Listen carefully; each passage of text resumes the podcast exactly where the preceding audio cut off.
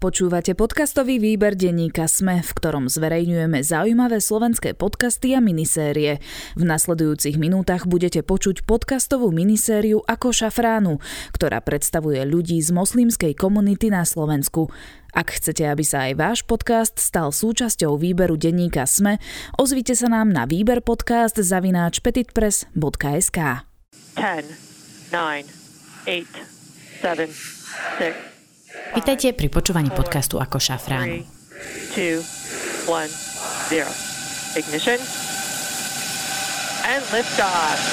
Pri sledovaní záberov z misie SpaceX môj dnešný host skoro nedýchal. Technológie ho fascinujú. Takže zrazu sa dejú veci, zrazu chodia vesmírni turisti, chodia nové typy rakiet a odrazu je to veľmi zaujímavé sledovať. Rovnako ako popkultúra filmy, seriály, anime a hudbu. Aha. Dobre. Dobre. Má rodinu a deti, ktoré sa niekedy hrajú také tie hry, že opakujú všetko, čo on povie. Dovidenia. Takto nejako by som predstavila môjho dnešného hostia. Na Slovensku je ich ako šafránu, no aj tak vzbudzujú silné emócie aký ja som pre vás nejaký nový, že vyzerám iný, aj vy ste nový, pre mňa vyzeráte nejaký iný. Ako sa im žije medzi nami? Podľa mňa najlepšie je taká, že sloboda, podľa mňa. Prečo sú neviditeľní, aj napriek tomu, že o ich viere počúvame tak veľa. Niekto chápe vieru ako vnútornú záležitosť, vieru, a niekto chápe vieru s vierou a s tými rituálmi. OK, máme citlivé témy, ale po všetko sa dá rozprávať. Zakrývam to podľa mňa, čo je úplne zbytočné, aby muži videli. Podcast ako šafránu o obyčajnom a neznámom živote moslimov a moslimiek na Slovensku.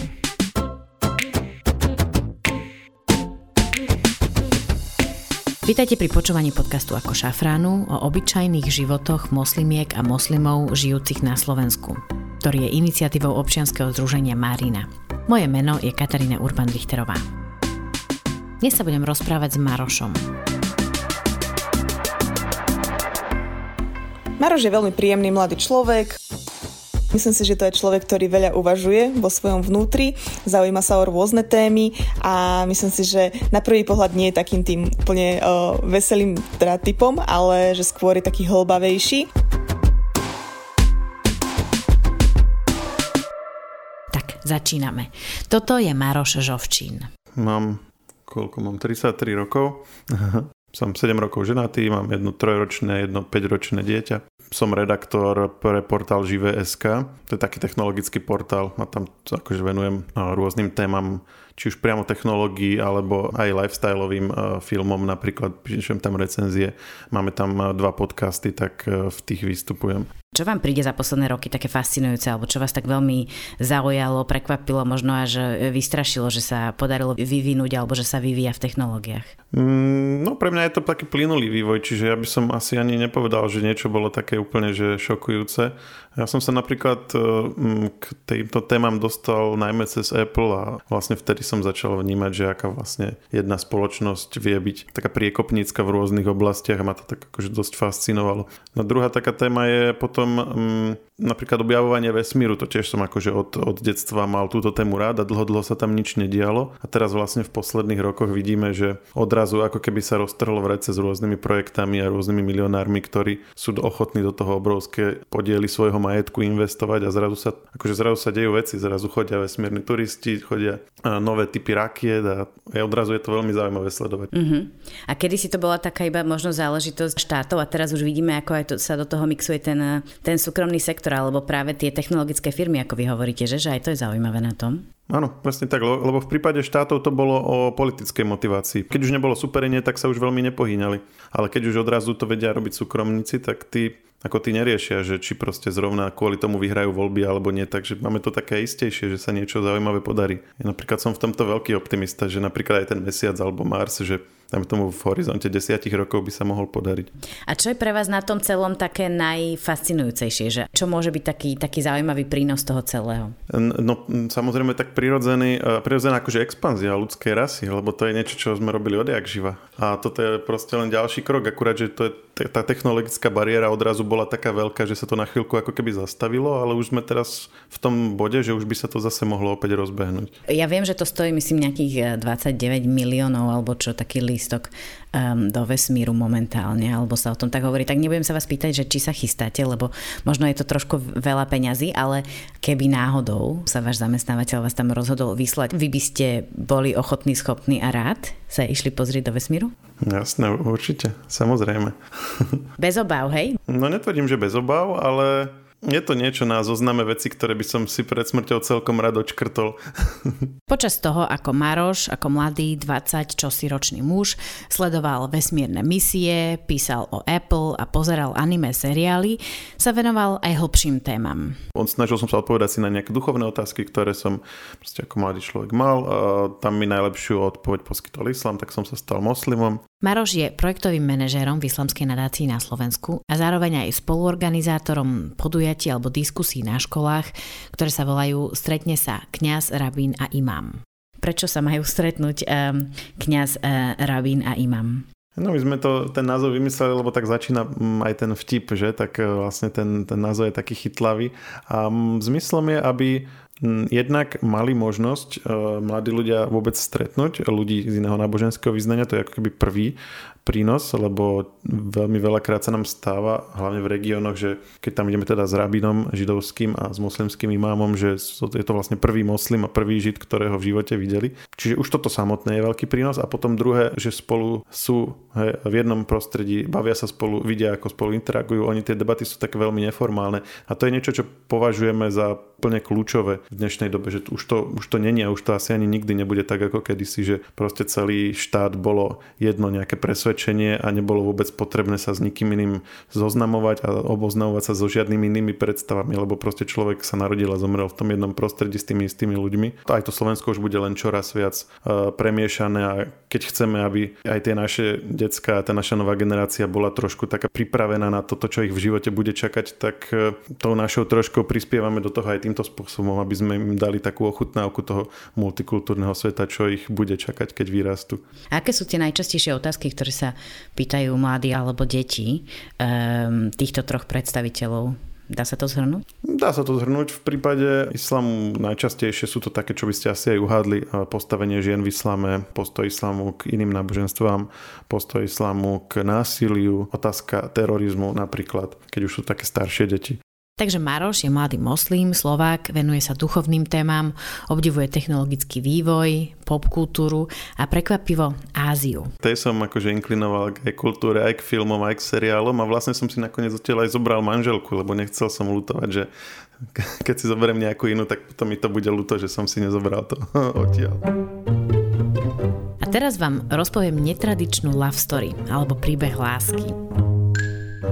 Keď som sa už tak zamýšľal nad tým, že by som chcel si založiť rodinu alebo minimálne si nájsť nejakú dlhodobejšiu známosť, tak e, keby aj tá náboženská e, rovina bola pre mňa dôležitá, pretože nechcel som, aby taká nejaká dôležitá osobná téma bola niečo, čo by nás nejak akože v domácnosti rozdeľovalo. Hľadať si ženu alebo partnerku, ktorá je moslimka na Slovensku nie je jednoduché. Predsa len je tu malá komunita, cca 5000 ľudí, z toho rátajme teda, že polovica alebo približne polovica sú ženy, to sme na 2500 ľuďoch.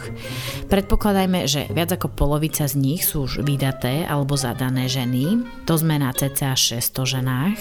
A zrejme nie všetky si hľadajú partnera. A tak sa dostaneme napríklad na číslo 300, no a nie všetky z týchto žien žien žijú v tom istom meste ako Maroš. Cesta k láske niekedy proste nie je jednoduchá. Tak e, som v podstate začal hľadať inde a keďže vlastne technológie mi akože neboli cudzie, tak pochopiteľne som akože začal ako využívať tieto možnosti a tam už potom je to ako neobmedzený, neobmedzený výber, že či napíšem niekomu do Egypta alebo do Turecka alebo, alebo do Malajzie, tak e, že musel som to nejako ako nejak zúžiť ten výber. A tak sa Maroš zameral na región jeho srdcu blízky a začal si hľadať ženu v Indonézii. Áno, počujete správne. Maroš si povedal, že už je zhruba čas oženiť sa, premyslel svoje možnosti na Slovensku, potom otvoril Atlas, zapojil moderné aplikácie a za 8 mesiacov oslavoval vlastnú svadbu. Sme si vlastne v januári začali písať a v auguste už bola svadba. Takže vy ste originál našli lásku cez internet. Uh, áno. Ide však o štandardný, alebo pre nás štandardný spôsob vypisovania si s ľuďmi, alebo randenia online. Možno to uh, bude znieť tak trochu nezvyčajne pre vás, ale ja som to ponímal tak dosť gentlemansky, pretože v prípade moslimov a moslimiek, najmä takých tých praktizujúcich, takéto kontakty sú trošku citlivá vec, aj keď samozrejme všetci vnímajú, že sú akože potrebné, inak by sa akože ľudia nestretávali. Takže ja som jej povedal ako keby hneď na začiatku, že moje úmysly sú také a také, že vlastne hľadám si potenciálneho mm, nejakého budúceho partnera, partnerku a že či teda by mala záujem vlastne sa zoznámiť ako keby s takýmto potenciálnym možným budúcim e, zámerom a ako keby ona povedala, že áno, že prečo nie, tak poďme, poďme sa zoznámiť. Takže v zásade od začiatku vedela, že na čom je, že aké sú moje úmysly a veľmi rýchlo aj sama mm, ako keby sa tej myšlienke otvorila možno nie vždy, keď človek viac menej začne takéto hľadanie, tak to funguje. Ako ste vedeli, alebo kedy ste vedeli, že áno, toto je ono? Tiež si akože niekedy kladiem tú otázku, lebo ťažko to presne uh, povedať, že kde sa to udialo, ale v podstate ja som mal nejakú predstavu, ona mala nejakú predstavu a samozrejme, že kamarátil som sa takto nielen s ňou, ale mm, boli iné prípady, kedy to proste nevychádzalo a furt som sa nevedel rozhodnúť, alebo boli tam rôzne veci, ktoré mi prekážali a u nej odrazu ako keby nejaký ten môj pomyselný zoznam požiadaviek, keď to nazvem tak, alebo nejakých preferencií, e, vlastne všetky sa veľmi rýchlo odfajkli, že áno, aj toto, aj toto sedí, aj toto sedí, aj toto, aj toto mi sadne. A odrazu som za veľmi krátky čas zistil, že nie sú tam žiadne proste prekážky alebo nie je tam nič, nad čím by som potreboval nejak veľmi uvažovať. Tak sme potom už to zrealizovali. Aké boli také tie základné témy alebo otázky, ktoré ste preberali, ktoré keby možno, že ste si inak navzájom odpovedali, tak by ste vedeli, že, že to pre vás neklapne, že to nebude sedieť? Mm, áno, to boli rôz, otázky z rôznych oblastí. Tie najsamozrejmejšie sú, že kde človek pracuje, aká je jeho nejaká rodinná situácia, ehm, vzdelanie a podobne.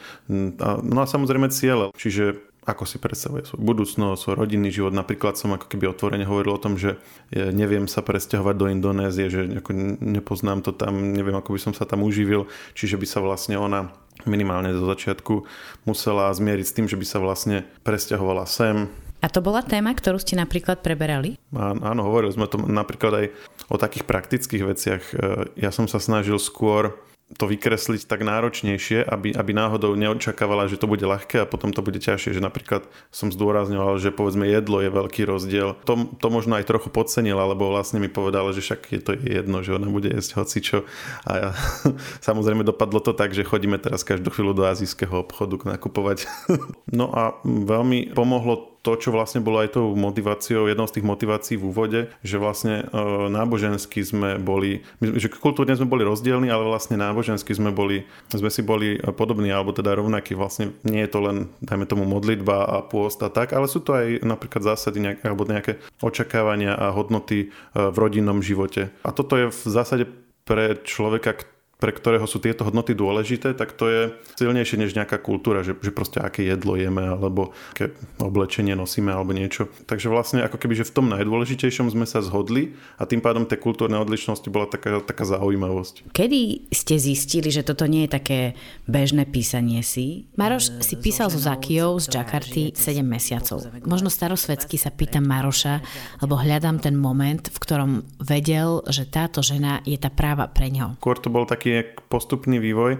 A my sme potom už boli v kontakte prakticky denne, že ja som sa vrátil domov a sme si volali, alebo sme, sme si pustili nejaký film a sme si ho rýchlo, akože obidvaja naraz zapli a zároveň sme mali vlastne ten, ten videočet pustený, ako keby, že to spolu pozeráme a proste takto sme nejak spolu trávili čas a bolo to vždycky zábavné a bolo to príjemné, tak uh, nebol som, ako keby, ani, ani, som nevyhľadával nejaký taký jeden konkrétny moment, ktorý by mi akože niečo teraz napovedal alebo odpovedal na nejakú uh, otázku. Vy sám existujete existuje taký ako, nie že mechanizmus, ale vlastne keď sa človek vlastne obráti na Boha s otázkou alebo s nejakou témou, v ktorej sa buď nevie rozhodnúť, alebo sa bojí, že spraví nejaké zlé rozhodnutie, tak vlastne len ako keby úprimne to zverí do Božích rúk a mm, zariadi sa podľa najlepšieho vedomia a svedomia a potom už vlastne verí, že ak by to bolo pre ňoho zlé, tak sa spolieha vlastne na, na Boha, že by mu to vlastne nejako mu v tom zabránil a naopak, že ak by to bolo pre neho dobre, takže mu, mu tú cestu uľahčí vlastne. A nám sa všetko potom darilo, keď sme mali dosť veľké samozrejme problémy, napríklad presvedčiť našu rodinu, jej rodinu a jej rodinu a moju rodinu. Z pochopiteľných dôvodov, ja som svoju dceru takto nepustil. no a napriek tomu, aké to bolo náročné, tak sa nám to akože až, až e, zázrakom podarilo všetko vyriešiť. Potom aj nejaké byrokratické prekažky samozrejme s tým spojené tiež sa všetko to do seba zapadlo, že sa to veľmi hladko, až, až prekvapujúco hladko vybavilo všetko. A to ma vlastne len utvrdzovalo v tom, že asi nerobím niečo zlé.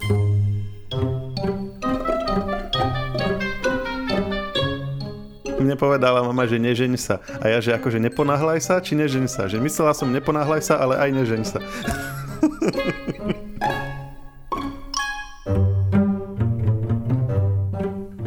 Takže Marošova mama povedala nežeň sa a on odletel v auguste po 7 mesiacoch stretávania sa online na 2 týždne do Jakarty v Indonézii. Ako to dopadlo? on already?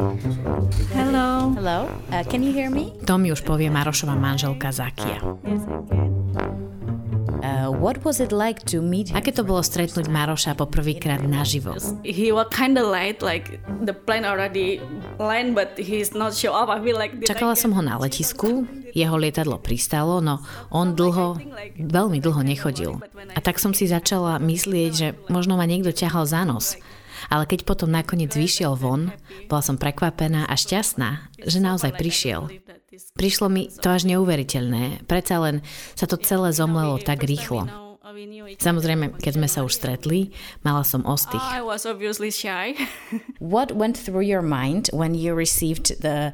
Čo vám napadlo, keď ste prvýkrát videli, že vám píše muž, ktorý sa volá Maroš? Yeah, uh, actually we are like uh, meet Uh, first time on chatting, but... Uh, Stretli sme sa prvýkrát na čete, kam som chodila najmä preto, aby som si zlepšila angličtinu kvôli mojej práci v medzinárodnej korporácii. Tam som stretla Maroša. Keď som uvidela jeho fotografiu prvýkrát online, všimla som si v pozadí moslimskú kaligrafiu, čo ma zaskočilo, lebo predsa len mladý, zahraničný muž, tak som sa ho spýtala, ty si moslim? Are you Muslim? And was it important for you to know that he was a... That a bolo to pre vás dôležité, že, že bol Maroš moslimom? Uh, it's not important, but I'm more to surprise nie je dôležité, ale skôr ma to prekvapilo. Pre mňa je dôležitá čestnosť a to, že mu môžem dôverovať. Napríklad povedal mi, že príde v auguste. Ak by to nedodržal a prišiel napríklad v septembri, už by som mu neverila. Maroš teda priletel prvýkrát do Indonézie v auguste. Prvýkrát vtedy sa uvideli so Zakijou naživo a na konci jeho dvojtyžňového výletu sa zosobášili a odleteli spolu na Slovensko. And do you think it was fast for you? Poznali ste sa 7 mesiacov. Bolo to rýchlo? For me it's okay. It was okay. Uh, because... Bolo to pre mňa OK. Predtým, ako sme sa stretli, som sa už začala chystať na to, že by som sa vydala. Dokonca som povedala mojej mame, že ak by niekto za nimi prišiel, kto by si ma chcel zobrať, môžeme sa o tom rozprávať. Že už som pripravená. A vtedy presne som stretla Maroša. Great timing. Yes. Takže to bolo dobre načasované. Yeah, really great timing, yes. Áno, je to tak. What is the feeling like to know that you are ready to marry? Aký je to pocit, keď človek alebo žena vie, že je pripravená vydávať sa? Aký bol ten pocit u vás? Um, actually the feeling was just um, Dokončila som školu, mala som prácu, hovorím si, čo ďalej. Cítila som, že chcem mať vlastnú rodinu. Vedela som, že si nehľadám vzťah na pár rokov, ktorý by nikam nešiel a navyše v našom regióne takéto vzťahy nie sú veľmi uznávané. Cítila som proste, že prišiel môj čas vydať sa. V Indonézii je normálne vydávať sa v 20 alebo 24 rokoch. Ja som mala vtedy 23. So yes. you came to Slovakia. Zakia, keď ste prišli eh, prvýkrát na Slovensko, aké to bolo? It's like I come to the new world. I never been abroad before. Bolo to ako keby som prišla do úplne nového sveta. Nikdy som predtým nebola mimo Indonézie. Slovensko je úplne iné ako Jakarta, ktorá je hlučná a preplnená. Tu nie je toľko aut a zápchy. Mám Slovensko veľmi rada. A najmä Marošová rodina a on sám mi tu vytvorili druhý domov a krásne ma tu privítali. Zaki a Maroš zhodne hovoria, že pre nich bolo dôležité mať spoločné ciele a hodnoty v živote. Aké presne? Keď niekto povie, že je napríklad e, že sa hlási k islamu, povedzme, tak to môže znamenať strašne veľa vecí. Čiže potrebovali sme sa ujednotiť na tom, aká, dajme tomu, miera religionizity, keď to tak nazvem, alebo praktizovania, alebo života v duchu tej tradície je pre ňu e, komfortná. Do toho spadá napríklad aj to praktizovanie, že či sa povedzme chce modliť, alebo či sa modlí, hej, pravidelne, a, alebo len tak občas, či povedzme cez e, pôstny mesiac Ramadán, že či ho dodržiava, či sa vtedy postí, či slávy sviatky uh, islamské. To je napríklad niečo, čo ja som robil a bolo pre mňa dôležité, aby som mal niekoho, s kým to môžem zdieľať. Ďalšou témou bolo napríklad, v akej tradícii budú vychovávať deti.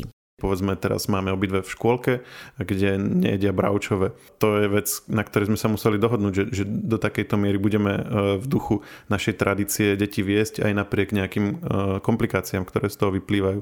O, o, napríklad moja manželka je veľmi e, v tomto poctivá, že aj pošlem jedálny lístok na ďalší týždeň, ktorý je v škôlke a ona vlastne si skontroluje, aj keď tie jedla nepozná, tak si ich googli a tak a povie mi, že tie tie dni odhlás ich zo škôlky a v podstate ona im nachystá, dajme tomu zostane v noci hore a nachystá im jedlo na druhý deň. A to je akože taká obeta, ktorú nemohol by som od nej žiadať, keby napríklad toto pre ňu nebolo dôležité. Práve ma veľmi zaujíma, ako vyzerá e, vychovávanie dvoch detí na Slovensku, kde majoritné náboženstvo je iné ako moslimské, e, ako keby v duchu vašich hodnôt tým, že oni sú také malé, tak zatiaľ toho až tak veľa není. Zrejme, keď budú staršie, tak budú si tieto otázky klásť viacej. Napríklad Vianoce mm, neslavíme ako, ako náboženský sviatok, ale ako chodíme k, k mojim rodičom a strávime s nimi ten čas, aby, to, aby aj tie rodinné väzby akože kvôli nejakej našej keby náboženskej uh, preferencii teraz ako ne, neutrpeli. Čiže uh, berieme to ako keby nejaké utržovanie tej, tej rodinej väzby. Moja manželka tiež to takto ako vníma. Čiže nejaké akože obrady napríklad na by sa, no, do tých by sa nezapájala ani, ani my, ani napríklad naše deti. Ale čo sa týka posedenia spoločne alebo nejakých, nejakých darčekov, tak e, to robíme. Nerobíme napríklad vianočnú výzdobu doma. Byť rodičom samo o sebe je ťažké, lebo človek musí vysvetľovať všetko.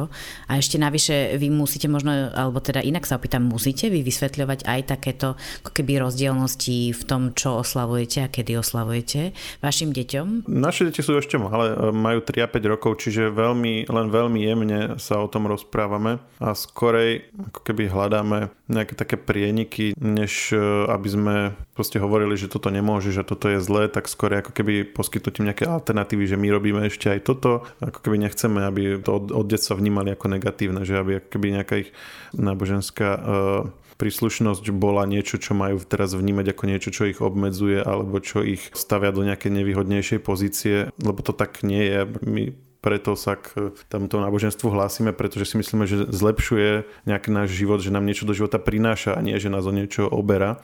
Tak toto je ten hlavný odkaz, ktorý chceme dať aj našim deťom. Mnohí ľudia, ktorí e, nepoznajú islám, si myslia alebo majú veľmi jasné predstavy o tom, ako vyzerá delenie prác, úloh a postavenia v rodine mužov a žien.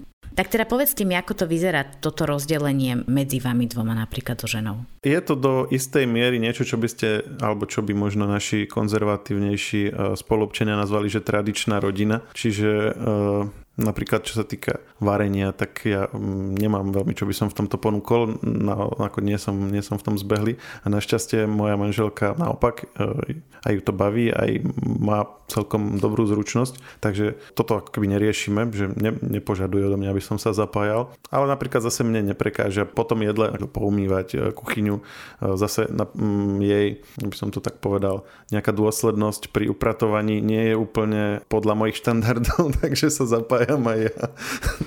aj keď po tých rokoch už, už sme sa obidva priblížili tie svoje štandardy k sebe, že jeden opustil a druhý trošku zvýšil. Napríklad okna, dovolím si povedať, že, že musím ich umyť ja, keď ich umie najskôr ona. Čiže ich to radšej umiem ja, ale zase je pravda, že ich umývame dosť málo. Uh-huh. Je veľmi ale zaujímavé, že viac menej vy naražate na úplne rovnaké ako keby témy, ktoré musia riešiť aj nemoslimské páry. Bola napríklad u vás téma, že kto bude pracovať, zarábať peniaze, kto sa bude starať o deti? Začína to byť téma, povedal by som. Zo začiatku to vyšlo tak prirodzene, keďže ona sa pristahovala sem a ja som pracoval, tak e, to bolo jasné. Po prvom dieťati sme sa dohodli, že bude poberať t- ten trojročný rodičovský príspevok, čiže zostane doma tie 3 roky a skôr ako je toto obdobie skončilo, tak už sa nám narodilo aj druhé dieťa, čiže vlastne bola 5 rokov asi uh, vlastne um, doma s obidvoma deťmi. No a teraz akurát nastupuje to obdobie, kedy to začíname riešiť. Našla možnosť študovať uh, vysokoškolské štúdium denné, takže to bolo také rozhodnutie, ktoré sme potrebovali urobiť, že či, či teda pôjde pracovať, keď už teda deti budú môcť ísť do škôlky, predsa len akože zlepší potom možnosti na nejaké zamestnanie. Ešte sa a možno vás opýtam, že aj vy ste rozmýšľali nad tým, že by ste išli napríklad na otcovskú dovolenku? Čo sa týka mňa konkrétne, tak sme nad tým uvažovali, áno. E, finančne nám to nevychádzalo, pretože ja by som vlastne dostal nejaké peniaze navyše, ale zase manželka by nedostávala potom rodičovský príspevok, to sa ako navzájom vylučuje, čiže sa nám to neoplatilo. Čiže u nás to vlastne skončilo na tomto mm, a nie na nejakej ako keby hodnotovej preferencii. Takže by to nebolo úplne vylúčené, ale žiaľ museli ste urobiť tú matematiku, ktorú robí mnoho rodín na Slovensku, že či viac menej to bude v poriadku a či by to ustali. Áno, mm-hmm. Áno presne tak. Yes, but for me, Maros is really great husband and he helped. Pre mňa je Maroš fantastický manžel a v mnohom mi pomáha. Najmä keď som mala prvé dieťa, lebo som samozrejme nevedela, ako byť matkou. A Maroš mi pomáhal, menil plienky. Muži z mojej rodiny v Indonézii nemali takéto puto s vlastnými deťmi a pri Marošovi mám pocit, že kedykoľvek poviem, že potrebujem pomoc, pomôže. Teraz máme napríklad takú rutinu, že cez víkend zoberie deti von a ja mám čas trochu upratať, ale najmä mám čas sama na seba. To je pre mňa veľmi dôležité. Uh, veľmi dlho sme sa rozprávali o tom, ako chceme žiť náš rodinný život. A pre mňa bolo dôležité, aby mal Maroš s našimi deťmi vzťah a puto. Ešte potom je veľmi častá taká otázka v hlavách mnohých ľudí, ktorí sú, ktorí nepoznajú možno tak islám, um, ktorí veria, že muž má ako keby to rozhodné slovo v rodine a žena sa musí pýtať na zvolenie na niektoré veci. Máte to tak aj vy? No je pravda, že islám ako, je akože hierarchické náboženstvo, nielen čo sa týka muža a ženy, ale ako deti vlastne majú počúvať svojich rodičov, bežní ľudia majú počúvať autority, hej, a je to aj vlastne medzi manželom a manželkou, ale potom ako si to kto už v rodine zariadiť, to je samozrejme druhá vec. Dôležité je, a na to aj vlastne islamu priame pozornosť, že manželstvo je vlastne inštitút, ktorý má, má poskytnúť komfort alebo pohodu vlastne tým, ktorí sú v ňom, tým obidvom. Čiže toto je tá hlavná hodnota, že pokiaľ je, to, pokiaľ je ten vzťah postavený na báze nejakých zákazov a príkazov, tak potom nebude asi pre jednu alebo druhú stranu taký komfortný, aspoň ja to tak vnímam. Uh-huh. A sú napríklad veci, na ktoré sa vypýtate vašej manželky, na zvolenie k niečomu alebo na nejaké možno rozhodnutia vo vašom profesionálnom alebo inom živote. To sú tiež veci, ktoré preberáte s ňou? Na všetky, ktoré sa jej nejako týkajú určite. Teraz som napríklad trošku menil uh, mieru toho, ako pracujem kde takže som vlastne o dva dni viacej doma. To je niečo, čo sme akože preberali, lebo bola aj kvôli jej škole, mm, bola potreba, že aby som bol viacej k dispozícii, takže sme vlastne najskôr si to prehodnotili spoločne, kým som ako keby urobil nejaký krok. Well, for me, I used to ja som vždy bola zvyknutá hovoriť to, čo si myslím. Ak mi niečo nevyhovuje, tak to môjmu mužovi poviem. Ženy by mali mať hlas, aby nám ľudia naokolo rozumeli a rozumeli našim potrebám. Moslimský muž viac menej má povinnosť postarať sa o živobytie pre svoju ženu a pre svoju rodinu. To samozrejme môže mať aj veľa odtieňov, to čo to znamená. A máte pocit pre vás, že je to taký nejaký vnútorný stres? Že sa nemôže napríklad stať, že by ste ostali bez práce alebo že by ste nevedeli prispieť e, alebo zarobiť dostatočné peniaze na to, aby vaša rodina si žila komfortne? Je to taký nejaký vnútorný stres? Mm, je to vždycky istý vnútorný stres asi pre každého človeka, ale nemyslím si, že to prevyšuje nejakú veľmi minimálnu rovinu. Mm, v zásade zatiaľ som nebol v tej situácii a viem si predstaviť, že čo by som asi tak robil, keby mi vypadol nejak náhle príjem. Možno je to trochu náročnejšie, ale zase som rád, že ona má o to ľahšiu pozíciu. V islame existujú rôzne interpretácie náboženstva a záleží na danom človeku alebo rodine, ku ktorým vysvetleniam alebo predpisom inklinuje. Neexistuje teda všeobecné pravidlo ako na to, ako žiť ako moslimská rodina. Takto si žijú Maroš Žovčín a Zakia Batarfi. S Marošom a Zakijou sme hovorili aj o sviatkoch, tých kresťanských, ktoré sa na Slovensku štandardne oslavujú a ktorých sa oni rozhodli tiež zúčastniť, aj keď neoslavovať, s ich širšou slovenskou rodinou. Islám má však samozrejme svoje vlastné sviatky, ktoré moslimovia a moslimky oslavujú a tradície, ktoré robia. Ktoré to sú? A ako vôbec funguje islám? Má nejaké náboženské vedenie alebo vodcu? To všetko mi dnes ozrejmí Jozef Lenč z Univerzity svätých Cyrila Metoda v Trnave Základné sviatky sú, sú dva v podstate. Prvý je Idal Fitr, teda sviatok, ktorý nasleduje po skončení mesiaca Ramadán, teda po pôste. A potom je Idal Adha, teda sviatok obetovania, ktorý, ktorý je vlastne zase súčasťou púte do Meky. Tie sviatky Idal a Idal Adha, keby sme chceli k niečomu pripodobniť, aby si to ľudia vedeli predstaviť, tak to je niečo ako Vianoce.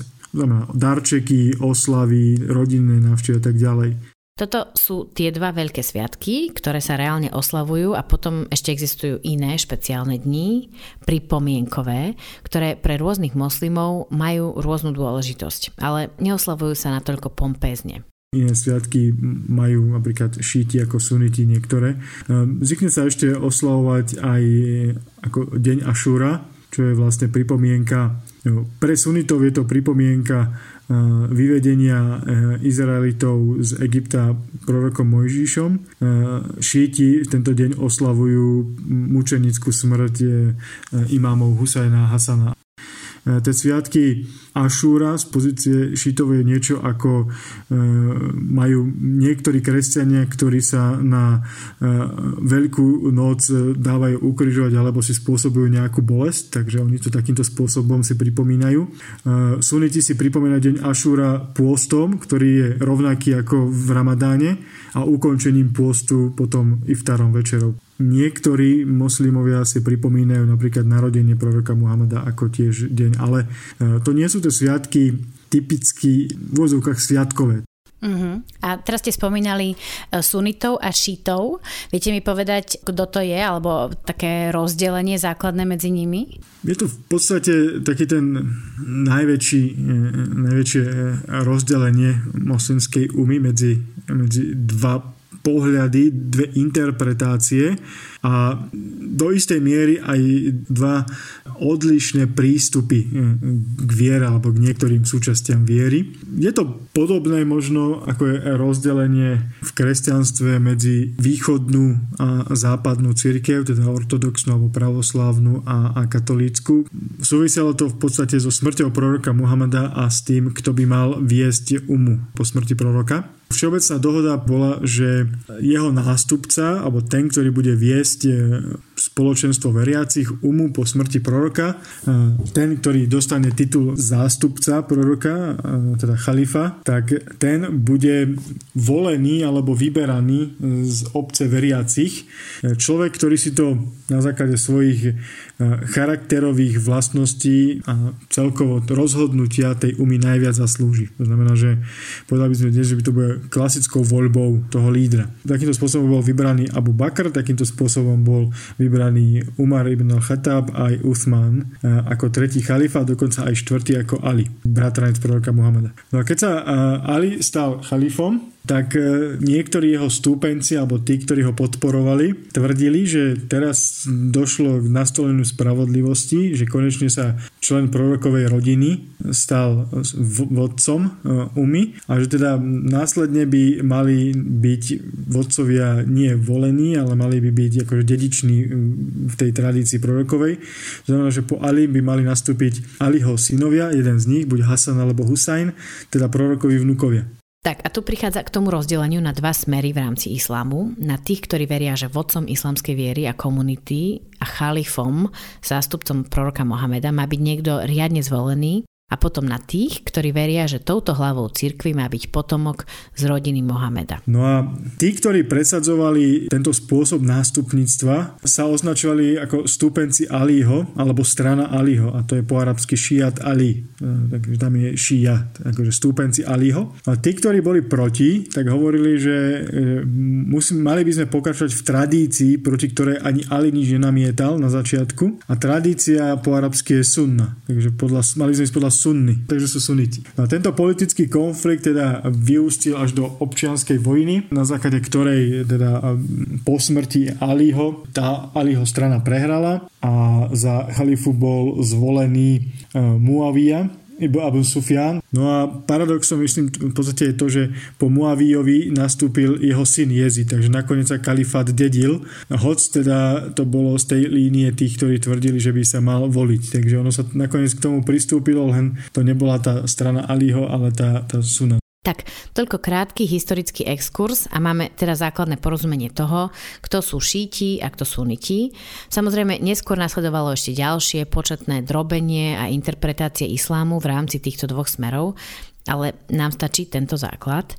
Vieme teda, že hlavou islamskej komunity alebo spoločenstva, alebo umy, ako to často spomíname, je chalif. Mohol by to byť človek, ktorý je znalý náboženstva. Spočiatku to boli samozrejme tí, ktorí boli najbližšie k prorokovi, tak tí jeho najbližší spolupracovníci, pretože tú vieru najlepšie vedia vysvetliť, pretože ju žili s prorokom. Takže e, mal by to byť náboženský najlepší človek, čo sa týka znalosti viery, ale aj čo sa týka e, morálnych, etických vlastností a súčasne aj manažerských vlastností, teda spravovať štát, ale to sa samozrejme už po Muaviovi v podstate nestalo. Už jeho syn nebol vôbec žiadnym etalónom morálky ani, ani islamských hodnot, takže ono to už potom išlo klasicky stredoveko, kdekoľvek vo svete panovnícky, monarchisticky fungovali tie štáty, ktoré vznikli tamto. Len ten titul bol, ale to, čo sa očakávalo od toho titulu, už nebolo naplnené tak ako v prípade pápežov kresťanských, ale tým, že Ježiš je Bohom, tak e, z pohľadu kresťanov, tak to je vlastne akože zástupca Boha v úvodzovkách, kdežto, kdežto v prípade islamu je to iba ten, ktorý po smrti proroka vedie um, to znamená zástupca proroka alebo toho vedenia tej, tej obce. Akí iní náboženskí vodcovia sú ešte v isláme? Ja sa to teraz snažím trošku pochopiť cez nám známe kresťanstvo alebo prípadne židovskú vieru. Sú tam um, osobnosti ako kňazi a rabini? Ten, ten chalifa bol vlastne ako politicko-náboženský vodca umy by mal byť, tak to bolo vytvorené. E, chalifát ako taký existoval do roku 1924, kedy bol paradoxne ako niečo, čo bolo vytvorené ľuďmi okolo proroka, tak bolo zrušené rozhodnutím tureckého parlamentu v roku 1924, ako bol rozpustený kalifát. A vtedy vlastne nie nikto s tým titulom chalifa. Niekto, kto by bol uznávaný ako kalifa, samozrejme rôzny e, samozvaný, ako bol Abu Bakr Bagdádi, Eh, chalifa tzv. islamského štátu, tak niektorí sa o to pokúšali, ale, ale to je v podstate asi jediný prípad. Potom je, je niečo, čo je ako imám. V preklade zase do slovenčiny by sa dalo preložiť akože ten, ktorý stojí v popredí a potom čo stojí vpredu. A keďže modlitba, kolektívna modlitba v islame sa realizuje tak, že e, veriaci stoja v radoch a pred nimi je niekto, kto tú modlitbu vedie, tak to je ten, ktorý stojí vpredu, to je imám. Takže to je v podstate e, človek, ktorý vedie modlitbu a za ktorým sú ľudia, ostatní ľudia ochotní sa modliť. Pri tom organizovanom náboženstve je ten imám vlastne v pozícii kňaza nášho európskeho typu, ako to vnímame. Napríklad e, v Turecku, kde existuje ministerstvo pre náboženské záležitosti, tak ono vlastne do každej z mešít Turecku alebo tureckom podporovaných mešít toto ministerstvo zamestnáva tam tých imámov, takže on tam je ako zamestnanec aj kňaz. Ale imámom môže byť v podstate kdokoľvek, kto vedie modlitbu. To znamená, keď v rodine niekto vedie modlitbu, tak je imámom, keď napríklad aj v piatok, keď je džuma, stretnú sa v piatok niekde moslimovia alebo moslimky, stretnú sa len tak akože náhodne, ale je čas džuma, tak niekoho vyberú, že ty budeš. Urob. Je to takýmto spôsobom, akože v podstate zase opäť možno až veľmi liberálne, že ktokoľvek to môže byť. Koho si tí ľudia vyberú, že ich má viesť. Potom sú ako označenia, že kády, to sú znalci, tí, ktorí sú znalci na právo, to sú vlastne sudcovia. Šejch niekde sa označuje človek, ktorý má vzdelanie už potom ako náboženské. Takže hovorili sme o chalifovi, titule zástupcu proroka, ktorý už posledných 100 rokov inak oficiálne neexistuje. Potom sú imámovia a samozrejme to sa všetko ešte mení podľa toho, či ide o suny alebo šia vetvu islámu. Šíti chalifa neuznávali a namiesto toho mali pozíciu imáma, ktorú vnímali ako veľmi dôležitú. Ich náboženskú obec spravujú duchovní. Tí duchovní majú označenie ako Hodžatol alebo, alebo Ayatollah.